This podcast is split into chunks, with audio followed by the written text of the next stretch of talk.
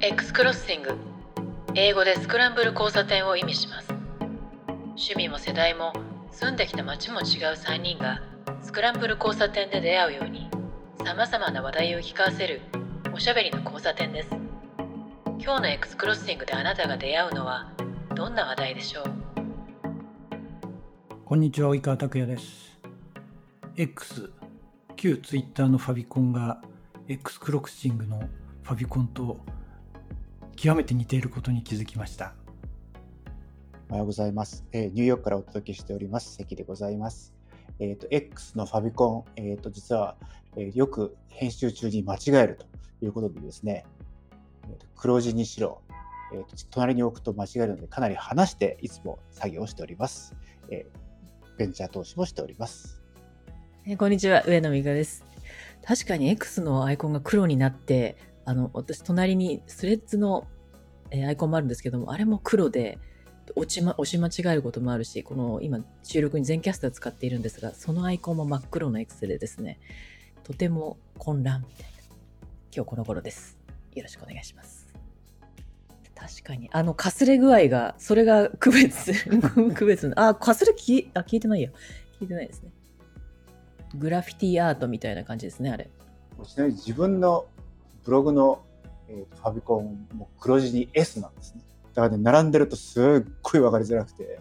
うん。近くで見ればもちろん S とか X とか分かるんですけど遠くで話してても黒とかでそういう感覚で押すじゃないですか。で押して、あれ？違うみたいなことがすごい多くてですね話しておくように本当にいつもしています。ファビコン変えましょうか変えましょうか。確かに。行きましょうか。いやいやいやいやいやあのねネタ的に言っただけなんであれですけど いや赤にしましょう赤に切実に変えたいみたいなね。プロジェクト X みたいに赤にしましょうで、変えて、変えて自分たちが、えー一番最初に 認識できなくなり、みたいな、慣れるまでに時間かかる。でも赤いいですね。赤地に。白ってあんまりないですよね。なんかスイスみたいですよね。赤十字か。赤地に赤白はないです、ね、白は、あの、ちょっとローカルですけどね、ペイペイのあの アイコンが赤に P なんで、ああいう感じとかですね。あそのぐらいかな、でも。うちの会社テーブリーのファビコンが赤に白なことに今気づきましたあ、そうですね。あれ真っ赤でしたっけ？ちょっと多分初日ねファビコンは真っ赤だと思いますねあのロゴのやつは実は真っ赤じゃないんですけれどうん。今ちょっとチャットに送ったんですけど、えっ、と赤字に X になるとこんな感じになってしまいます。これスイス？あ、違いや。スイスの国旗。スイスの国旗スイスの国旗？国旗を斜めにするとこうなるんですよ。ほうほうほうほう。実は X クロッシングのあのロゴを考えたときに、そのスクランブル交差点って、こう、プラス記号じゃないですか。その、結構、その、細くなったりしてなくて、割とゴチックみたいな感じなんですね。だからそれで、あの、スイスの国旗とか、あと、他の、他の国旗でも十字のやつありますよね。どうだっけスカンジナビアはちょっと、ん斜めにずれてるけど、こう、こういう感じじゃないですか。うんだから結構ね、その、いろいろ、いろいろ見たんですよ、実は。ど、どんな感じにしたら国旗っぽくならないかなとかって。スイスな感じで。これ単純に色だけ変えるだけでもいいかもしれないですよね、今の。うん。で、何かファビコン以外はやってないから大丈夫だと思いますので。ファビコンが変わるかもしれませんというのをここで決まこれで決まっていくっていうね。赤いいですよね放送する前に変わっちゃったりするんですよね、そういう時ね。そうね。これは何ですかとか言って、しばらくしてから種明かしされるみたいな。多分ファビコンとかあんまり見てないかもしれないですねまあそうですね。常に開いてるやつはやっぱり見るんですよねだから X かっこ旧 Twitter かっこ閉じるとかそういうやつはやっぱりなんか結構開き目なことが多いから見るけどなんかやっぱりサイトって常に開いてるものじゃないですよねでも自分の会社のでさえ自分で今開くまで忘れてたぐらいだったんですよねうん。あんまり気づかれないかもしれないですねそうですね。まあわ私たちが認識しやすくなるというそう。第一歩でですね。そう、作業中に迷わない迷子にならないという開かないっていう。そろそろ、えーっと、X の X クロッシングが1年を迎える、迎えそうという時期になってまいりまして、前回のエピソードでちらっとね、その話題が出て、アンケートとかやってみたいですね、と話したんですけど、もう善は急げと。実行しようということになりまして、聞いている方にアンケートをしたいなと思っています。で、今絶賛アンケート準備しているところですね。はい結構長めになりそうですけど、まあ、長長くならないようにショートカットできるようにとか、ちょっといろいろうん。ウェブ担としてや考えておきます。私あの直接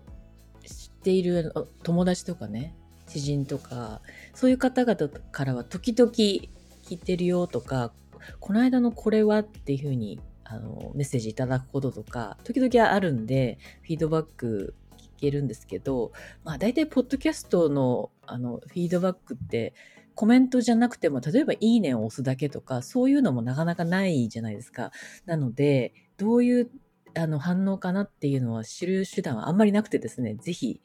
あの声、声というか聞かせていただければ嬉しいですね。でこのアンケートはどうしましょうかね。あの、この今聞いていただいているえっと、エピソードの概要欄にリンクを貼っておこうかな、一番上に。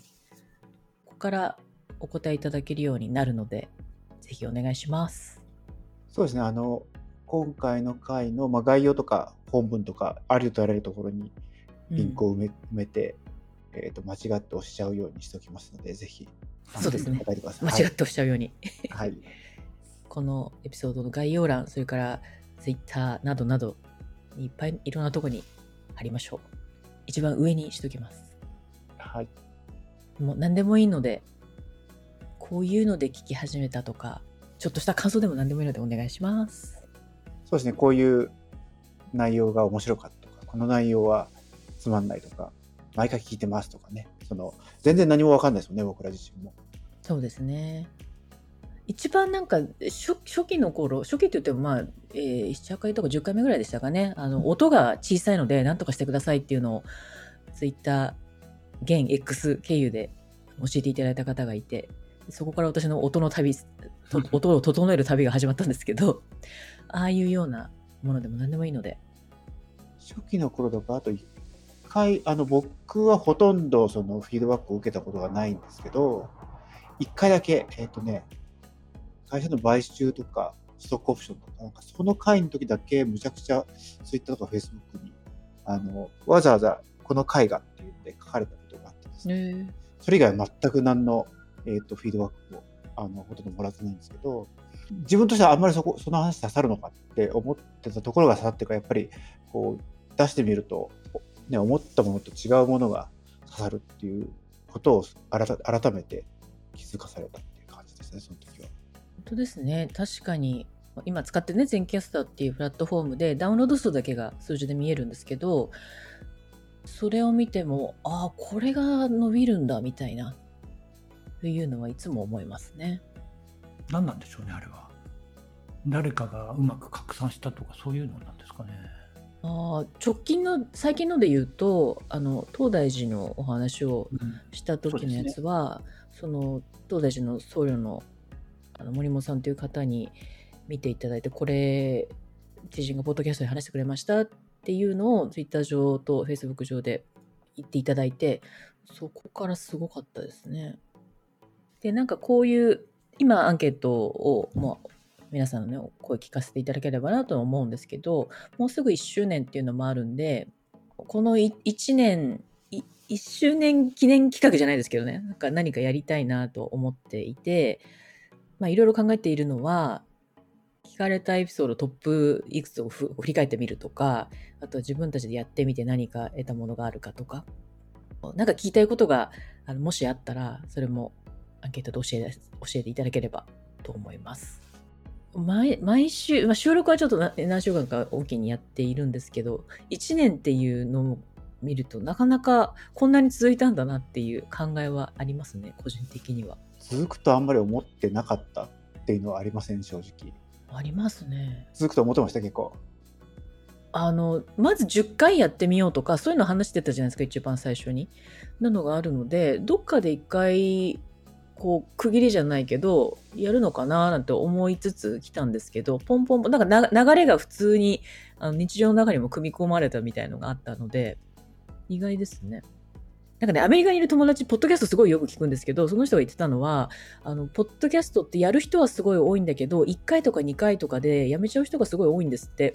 やってみたけど、つって。で、プラットフォーム側からすると、の1回2回のはすごい多いんだけど、それがずっと続いてるの、続いてるってことが、ポッドキャストの聞くアプリの中で出てくる条件にしてんじゃないかな、みたいなことを言ってたりもしたんで。なるほど。続くっていうのはそんなに、あの、あそんなにというか、珍しいことみたいですよ。まあだってこれやっぱりで習慣化してやるのっていうのはそもそもむずめ難しいっていうかあんまりないじゃないですか。でましてや初期の頃は考えてなかった実は公開する前に結構時間と手間と暇とノウハウが必要だってことも考えるとやっぱり途中で挫折するポイントは特に1人とかだったらかなりの確率で挫折するなっていうちょっと思ったりもして、うん。だ今回ねその複数人でやってるからこれなんとなく続いてるんじゃないかって逆に思ったりしますけどそうかもしれないですね。なんかこういうの、これは音声だけですけど、自分たちでやり始めると他のコンテンツをどうやって出してるんだろうみたいな目で見たりしません？でそういうので YouTube とか動画とかを見てみると、まあ、とやっぱとんでもない手間かかって出してるんだなと思うんですよね。まず編集して、まあ、多分音も整えて、で、テロップだとか差し込みの映像とかいろいろ乗っけて、で、完全パッケージにしていくじゃないですか。いや、すごいなと思うんですよね。で、最近、あの、私よく見てるゲーム実況者がいるんですけど、あの人たちも、あの、1日 3, 3本っていうふうに今まで決まってたんですね。で、編集された動画がまあ40分とか1時間とかあって、それが1日3本上げられてて、まあ、何十万アクセスとか出てくんですけど、数ヶ月前というか、まあ、最近では、ライブ配信、もうそれメインなんですよね。で、ライブ配信をするから、1回につきだいたい3時間とか5時間とか、長い時は8時間とかやってるんですけど、で、そのライ YouTube ライブをバーってやって、そのアーカイブをそのまま公開するんですよね。でも、そのライブ配信の3時間、5時間ある方の方が、ビュー数はやっぱり一定なんですよ。編集された動画よりも。で、編集された動画より、ライブの方が今断然多くなってて、でも、編集されたものはダイジェストっていうか、見やすくしてるのはアップするっていうそのルーティンは変わってなくて、でもライブ配信でバンバン出していく。でもそっちの方が20万、30万、まあ、と中には100万とかいうのもあるんですけど、ああいう風になってて、まあ、編集する側の手間を考えたら、ライブ配信の方が全然簡単ですよね。やってそのまま出せばいいので。例えばこれもそのまま取って出しができればね、一番楽なのかもしれないけど。でもライブだとやっぱりそのこう取り消せないとかっていう不安をも持ってたりするケースって多いじゃないですか。すごいありますね、それは。だから僕も正直ねあんまりそのそういう意識なくてこうライブでもどっちでもあまり変わらないんですけどやっぱりこういうのやり始めた時ってやっぱりライブだとなんか変なこと言っちゃうんじゃないかとか後から直したいみたいなことがあって十分に編集してから出したいとかやっぱ思うじゃないですか。うん。でそれでいいものにしようと思って出ないっていうのがまあ非常に世の中にありがちなパターンなんでだからまあそういう意味で言うとライブだと、ね、そのそういうハプニングも含めて聞いてる側もこう、えっと予定調和がない可能性があるからやっぱりそれを楽しみに聞く人もいるわけですよね。そうですね。まあ、あとば、爆発が、踏んでる爆発がもう全然違う、その人たちは何年もやってるし、何千回もやってるので、っていうのもありますよね。その、えーライブで取って出ししても、こう使う言葉がちゃんと、あの、暴力的じゃないとか、ちゃんとそういうのができてるからだと思うんですよね。昔だったら、ね、違いますけど今とかだったらなんかゲーム実況中にプレイヤーなのに寝ちゃったりとかしそうですよね。8時間とかやってると。そう、寝て、で、起きたらまだやってるみたいなそうコメント見たりするから。うん、なんか、あれ止まったぞなんて言言われて、でも本人起きないみたいなやつがなあの、昔の、その、パソコン通信のチャットとかでよくあったんですけどね、その要は、なんか、ある時突然、誰々さんが返事しなくなったみたいな。たらなんか、ずーっとその後1時間ぐらいにふっとコメントが出てきて、すいません、寝てました。みたいなまあそういうの。顔とか音とか何もわからないじゃないですか。だからそうすると、チャットの文字だけだと、そね、本当にその人がいるのかいないのかわからない。まあ今でもチャットはみんなそういうもんですけど、今のこのメッセンジャーとかって非同期もちょっと許容してるとこあるじゃないですか。うん。許容っていうか。でもやっぱり昔のチャットって100%そのオンラインっていうか、ね、ツイッター、旧、旧ツイッターで言うとなんかスペースとかでしたっけ？なんか、要はその今起きてるっていうのと反動機みたいなやつと考えるとチャットって完全動機だったんでやっぱり喋んなくなるとあれいなこの人いなくなったらどうしたんだろう？ざわざわみたいなことが結構あってそれは今はなんかやっぱりみんな慣れてきてるのかなと思いますね。そのメッセンジャーでチャットしてると、まあ、特に僕時差があるからそういうところにいるとこの時間は及川さんは多分返事しないだろうと 思って この時間は逆に、えー、美香さんはあの返事しないだろうとか思って書いたりとかするするわけですね。でもリアルだとね、それないじゃないですか、やっぱり。言って反応がないとどういうこっちゃって感じになっちゃうっていうのがあって、それがやっぱり昔は文字だったけど、今はもうテキストやっぱりかなりそういうないのかなと思いつつも、僕も LINE とかやらなかったからわかんないですけど、LINE とかでやってて、既読無視とかっても多分そういうこと言ってんじゃないかとかって思ったりしますけどね。まあ、確かにチャットでも非同期でいいっていうのは、あの慣れもあるんでしょうね。確かにそうだったかも。その常に画面のあの右下にね、チャットツールがあって、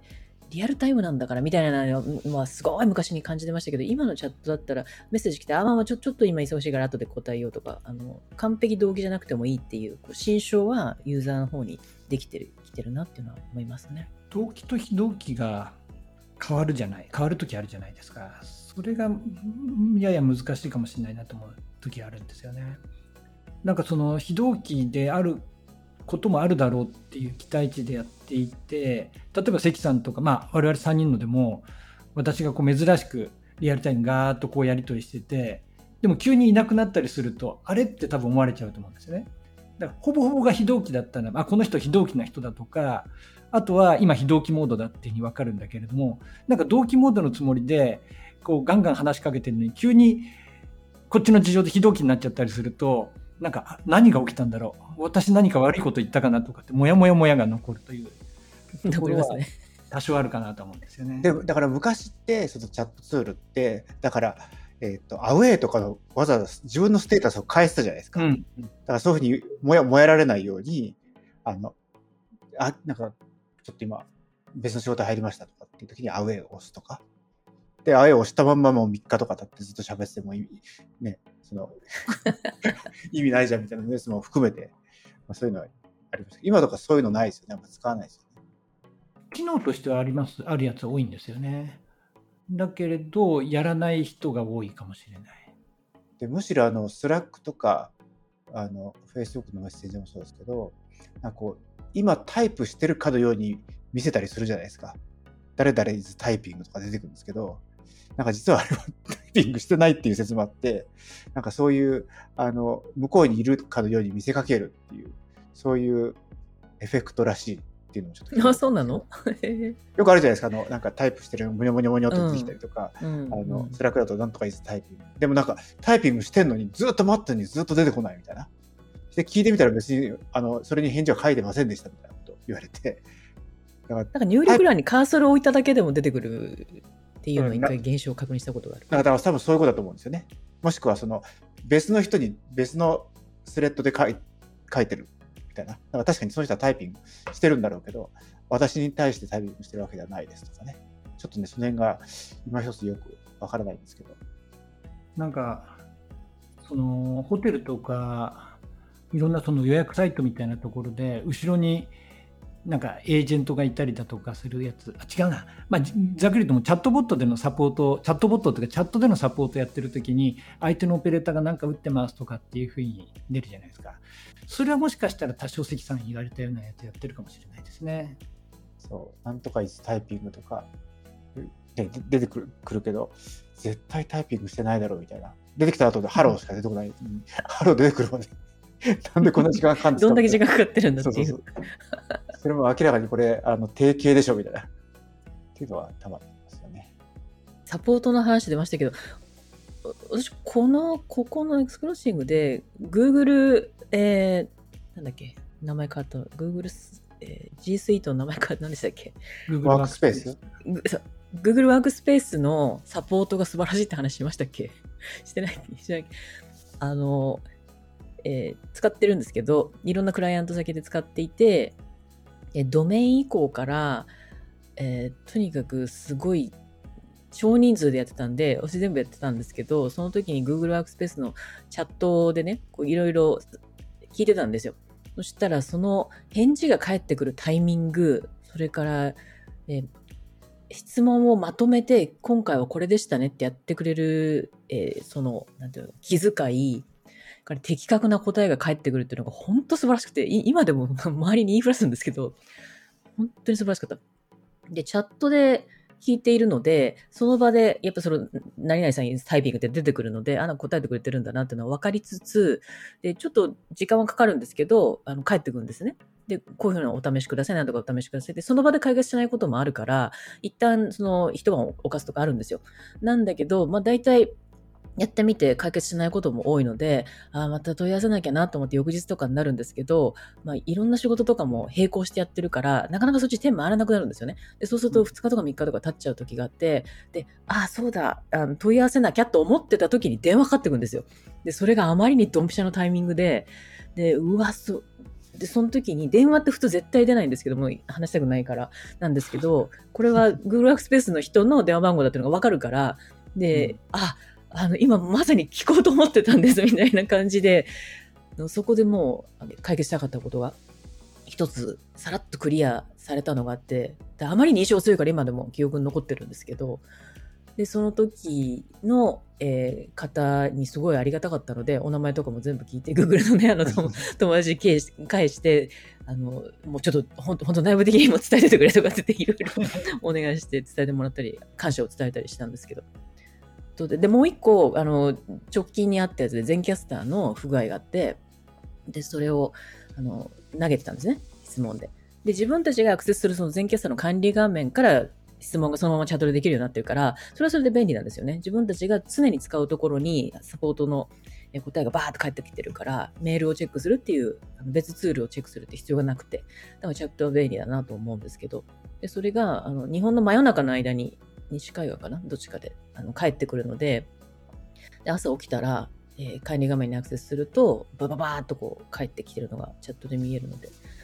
それもすごく良かったですね。確かユタ州だからマウンテンタイムですね。西海岸より1時間だけ早いです。あー、真ん中なんだ。真ん中です。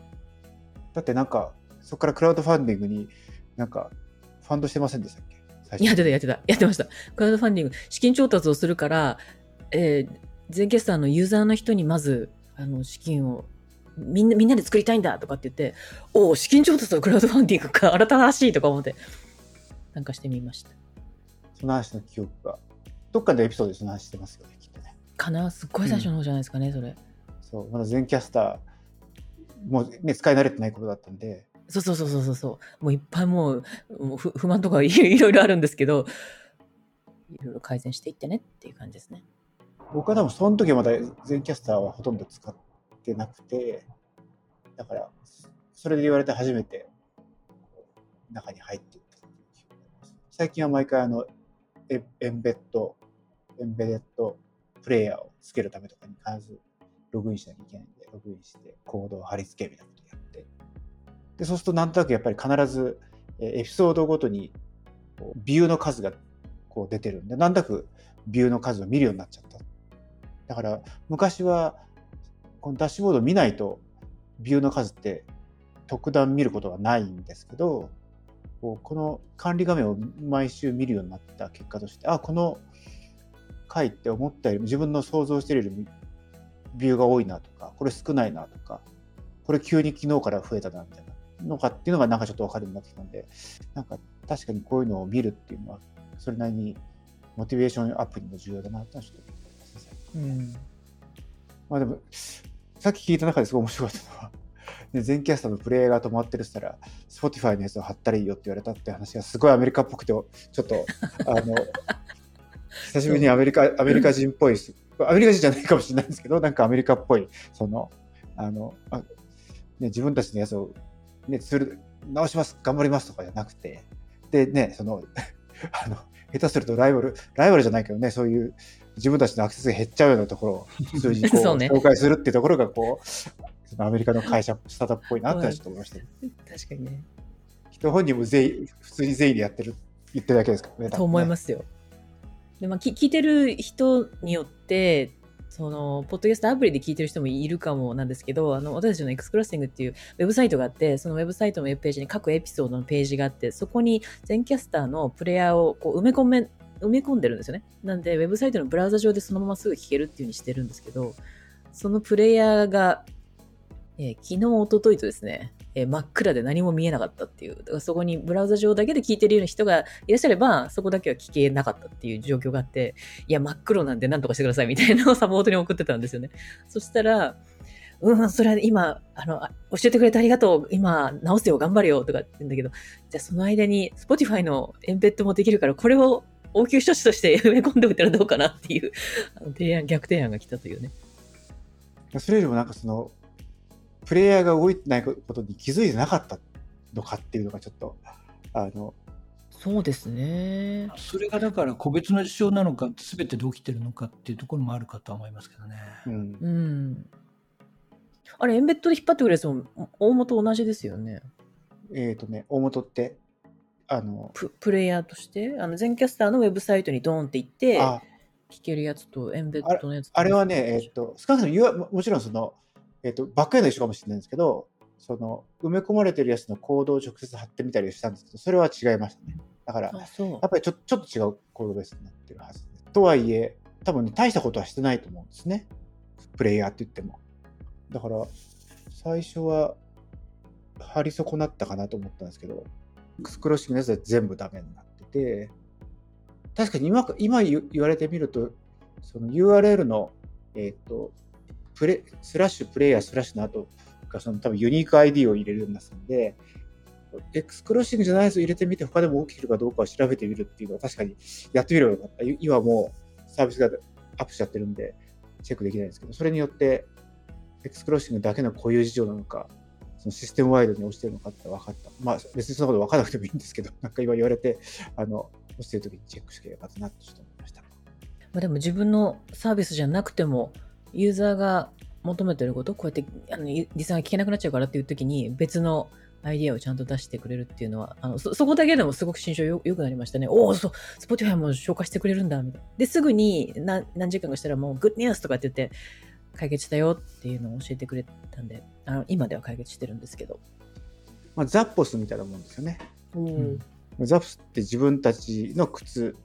自分たちが扱ってない靴とかのことでもすごい親身に教えてくれて、えっ、と、それだったらうちじゃなくてこれを買った方がいいよ。っていう、教えてくれるっていう。まあ、それで下手すると本当に一緒になって探してくれるみたいな、いうのが、あの、ある意味すごい評判になった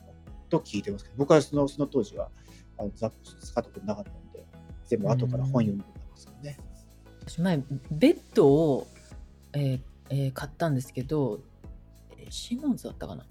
買ったんですけどその時にそのベッドマットをこれにしますって言ってシモンズのお店で買買おうと思ったんですね。で行ってあのすごいいい方だったんでこの方から買おうと思って行ったんですけどあのありがとうございますと。で今この期間だとすぐ近くにあのデパートでっかいデパートがあってそこに行くとえ何パーセントかオフで買っていただけるのでそっちの方がいいかもしれませんとかって言ってほんの、あの、差額なんですけど、って言って、あ、そうですかって言って、そっち行って、ちょっと安く買わせてもらったんですけど、いや、すごいな。自分のお店とか自分の多分ノルマとかね、いろいろ成績もあるだろうに、あの、こっちの方がいいんじゃないですかねって言って、その、や、安いから。そうすると、買おうって気にもなるじゃないですか。だから、なんか、それはすごい人だな、この人、と思って。後でお店行ってお礼言いましたけど、そういう、そういうのだとなんかぐっと心象がまた変わったりもしますね。それもその人がそういう人なのかもしれないし、会社がそういう方針で、そのどこで買ってもいいですよっていうふうになるべくその社員にやらせてるのかもしれない。そこはねちょっとわかんないですよね。うん、そうかもしれないですね。買う場所はどこでもいいから、まずそのプロダクトを買ってもらうっていうことですね。それはちょっとでも安い方が買う確率が上がるって考えたときに、メーカーから、メーカーの立場だとやっぱり買ってもらいたいっていうのがあるじゃないですか。でも確かにね、でも、ね、言っちゃったらそその百貨店に、その店に行く途中とかでね、フラッと違うものを買ってしまう可能性もあるわけじゃないですか、でもね、一方でね。あのその危険性はよくありますね。私、寄り道しだったらもう負けませんからね。だから逆にね、その百貨店と同じ分だけ引きます、直営店とかだったらね、ね、やってもらうみたいなこともできたら、それはそれで、そういう再利用とかはないのかもしれないですけどね。いろいろそういうのって考え出すと、ね、キリがないけど、本当いろんな方法ありますよね。どうやっていろいろありまやったら。